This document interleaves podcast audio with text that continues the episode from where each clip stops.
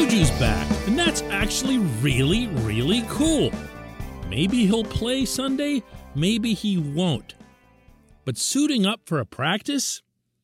You know, I'm telling you, there's something strange about this week. Good morning to you. Good Friday morning. I'm Dan Kovacevic of DK Pittsburgh Sports, and this is Daily Shot of Steelers. It comes your way bright and early every weekday. If you're into hockey and or baseball, I also offer up daily shots of Penguins and Pirates where you found this.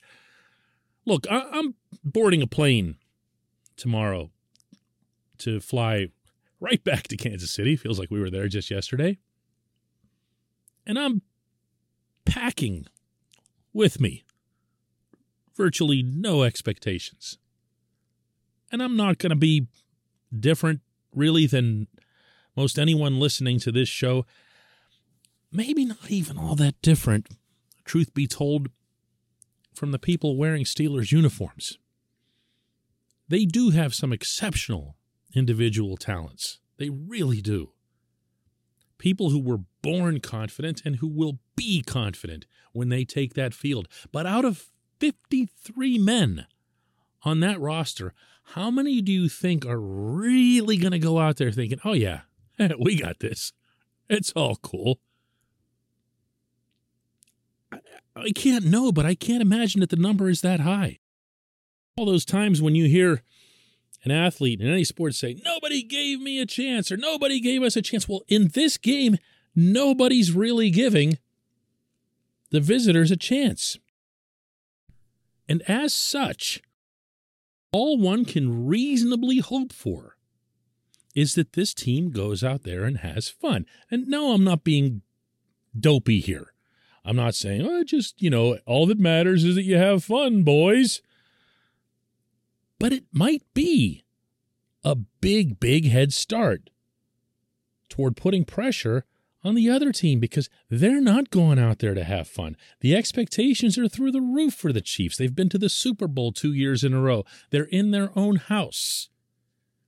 They've got the next quarterback. They've got the best tight end, and also, by the way, one of the best overall players in all of football. They've got a stout defense, maybe the best in the conference. Every single thing lines up their way. Every single thing that you can break down.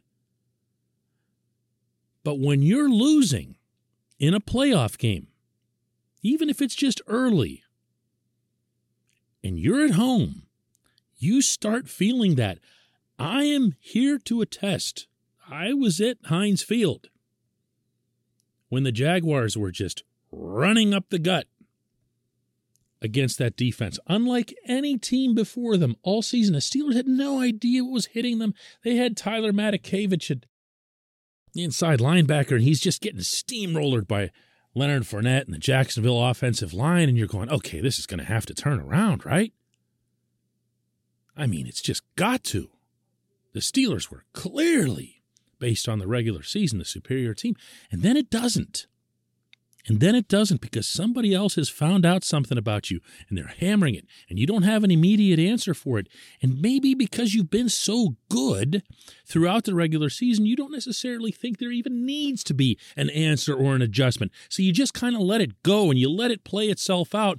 And before you know it, you look at the scoreboard and your season's over. I'm not making a prediction here when I do get around to making a prediction for this game, it will be one that favors the Kansas City Chiefs. Why? Because I'm not an idiot. That doesn't mean I'd put 100% on it. I don't put 100% on anything, and if I ever did before, I sure wouldn't in this NFL season. Make no mistake, as much as being the favorite can be detrimental to a team in Kansas City's position, being those other guys that can be, you know, a plus. This portion of Daily Shot of Steelers is brought to you by Point Park University. Choose from nearly 100 career focused programs leading to bachelor's, master's, and doctoral degrees. Choose when and how you'd prefer to do that studying, whether it's at Point Park's gorgeous downtown Pittsburgh campus, whether it's online, maybe a flexible hybrid format would work best for you. Find out more about all of this at pointpark.edu. So I've been making this point on the show throughout the week, and I feel compelled to make it once again because I really feel like it's the biggest and most stark difference between these two teams in this shared setting. No sane person looks at the Steelers and their lack of offensive line and their lack of defensive line aside from Cam Hayward, and says, oh, yeah, they can do this. Certainly not based just on, you know, skill, athleticism, and depth and coaching smarts. I'll take Kansas City in every single one of those four categories without hesitating. But this intangible that I keep talking about, this isn't something that's being pulled out of you know where as some sort of uh, false hope. This has happened throughout NFL history. It's happened throughout sports history, where the heavy favorite just thinks, I- have got it made here. While at the same time, the underdog says, whatever, man, let's just have fun. So there's Juju out there. Yesterday, on the second day of the week of practice leading up to a playoff game, which should tell you really all you'd need to know about what his real status and his real availability should be considered right now for that game. If this was something that had been in the works, if this was something where everyone was uh, in on it, then you would have seen Juju out there, I believe, Wednesday so that he'd get three full days of practice in to get back into the swing of things. Timing and all that other stuff. Critical component for a wide receiver. So nobody's in a position to rule out that he'll play. I'm, you know, it would be pretty impressive. That's how I'll put it. It would be pretty impressive. But the fact that he's out there and he's with his teammates and he's making them laugh and he's making them smile, and if you don't think that's important, here's what Diontae Johnson had to say about this after that practice. He brings back that that that positive energy that we need that we he he's always had, and um that and he always brings. And you want to be around a guy like that who who's all about football, all about his teammates, just willing to do anything for the team, you know. Um, and he's just uh, people's person too, so there's never a dull moment when he's around. He's out there keeping them loose. Juju is. Ben Roethlisberger's made statements this week. Let's just go for it. Let's just go have some fun. Cam Hayward has said the same thing. Not that they don't want to win, not that they're not taking the event seriously. They're just trying to turn this intangible into the asset that it should be. The Steelers should, if they were being coached well, go out there and try things that might even be a little bit outside their comfort zone. You don't want to be conservative. You want to be the opponent that's kind of freaking the other guys out a little bit. You know what I'm talking about. First down, take a shot. Seriously, let it fly. You've got Chase Claypool playing a little bit better right now. You've got Diontae. Maybe you'll have Juju. James Washington was back at practice, by the way. Take a shot. Let it fly. The same goes on defense. You have the world's best edge rusher. You have the world's best defensive player. Don't be dropping him into coverage. Go for it. Pin your ears back and get after them. Maybe you'll lose. Guess what? You're supposed to lose anyway. There's no risk here, only reward. When we come back, just one question.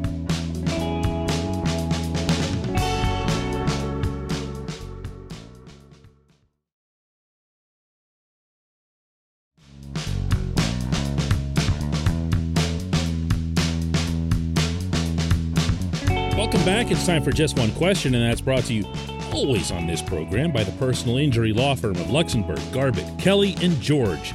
They represent people who are hurt in car accidents who need help with workers' comp or medical malpractice claims. The attorneys at LGKG pride themselves in doing what they say they're going to do. It's important to them that when they make you a promise, they keep that promise. And this law firm has been keeping promises in our region for over 80 years. LGKG has offices in Cranberry, New Castle, Beaver Falls, Butler, and Ellwood City. Learn more about them at lgkg.com. And today's J1Q comes all the way from Germany, where Lucas asks We've seen the Steelers in multiple fourth quarters throw the ball beyond the sticks successfully, so why not incorporate it more in the offense? Why doesn't Matt Canada do that? It's not that simple. I, would love for it to be that simple because then it would make Canada an even easier target for criticism. And I really kind of feel he should be that. But the problem with saying it that simply is that it doesn't take into account that your opponent is going to drop back into more relaxed coverages. They're going to give you more in the way of underneath routes. Uh, they're not going to be pressing you as much up front in terms of the pass rush. And when that's happening to a team like the Steelers that doesn't have an offensive line, I feel like you're doing the Steelers an immense favor because you're basically erasing their greatest weakness. I don't understand why teams have done that to them, but we have seen it, you're right, consistently. The one game that really jumps out at me, though, the one game that I feel like you're totally right was the one in Minneapolis. Because that wasn't Ben just throwing underneath and getting, uh, you know, a big yards after the catch, uh, slant diagonal route out of guys, although there were a couple of those. It was just Ben putting it up, and it was his receivers going up and getting it in a way that I don't really feel like either the quarterback or the receivers matched in any other game this season. Yes, the Vikings were in a softer stance, but the Steelers still just took it right to them with their offense. And I'm telling you, again, without making a prediction, that this is the way the Steelers could get something done against his opponent. Yes, of course, it still has to begin with the running game. Yes, they have to control the football. That means Najee Harris is probably going to have to drop a buck 20 on them.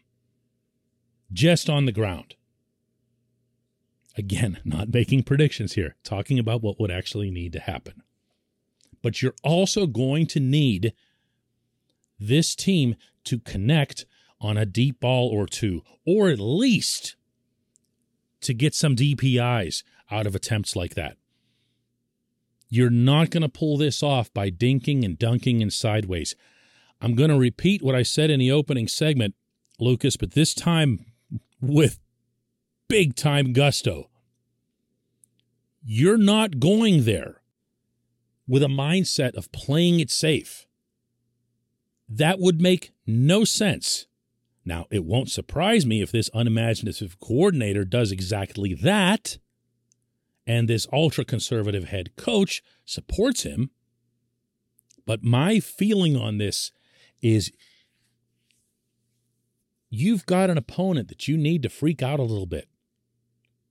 You know, you've got to you've got to make them get a little funny to quote Tomlin from his awesome line last week in Baltimore. You've got to be the ones that make them look at you like, whoa, what is this? This wasn't what we saw two weeks ago. Who are these guys? Why are they even here? Why are we struggling? Why are we struggling? Could we really lose this game? Uh oh, what happens if we do lose this game? That's what you got to do. And you're not going to get that with a bunch of one yard runs and little flicks off to the side. You got to weird them out a little bit. Weird them out. That's what I'm talking about. And have fun. Walk out there with a smile on your face. Let them see that you're there and you're enjoying it. This is found gold, man. This team shouldn't have been in the playoffs. They should have been eliminated from the playoffs in three different settings last Sunday alone. You know? Think about that. This is found freaking gold. Enjoy it and let the other guys know you're enjoying it and let them wonder why. I appreciate the question, Lucas. I appreciate everybody listening to Daily Shot of Steelers. Obviously, we'll have another one of these Monday morning from Kansas City.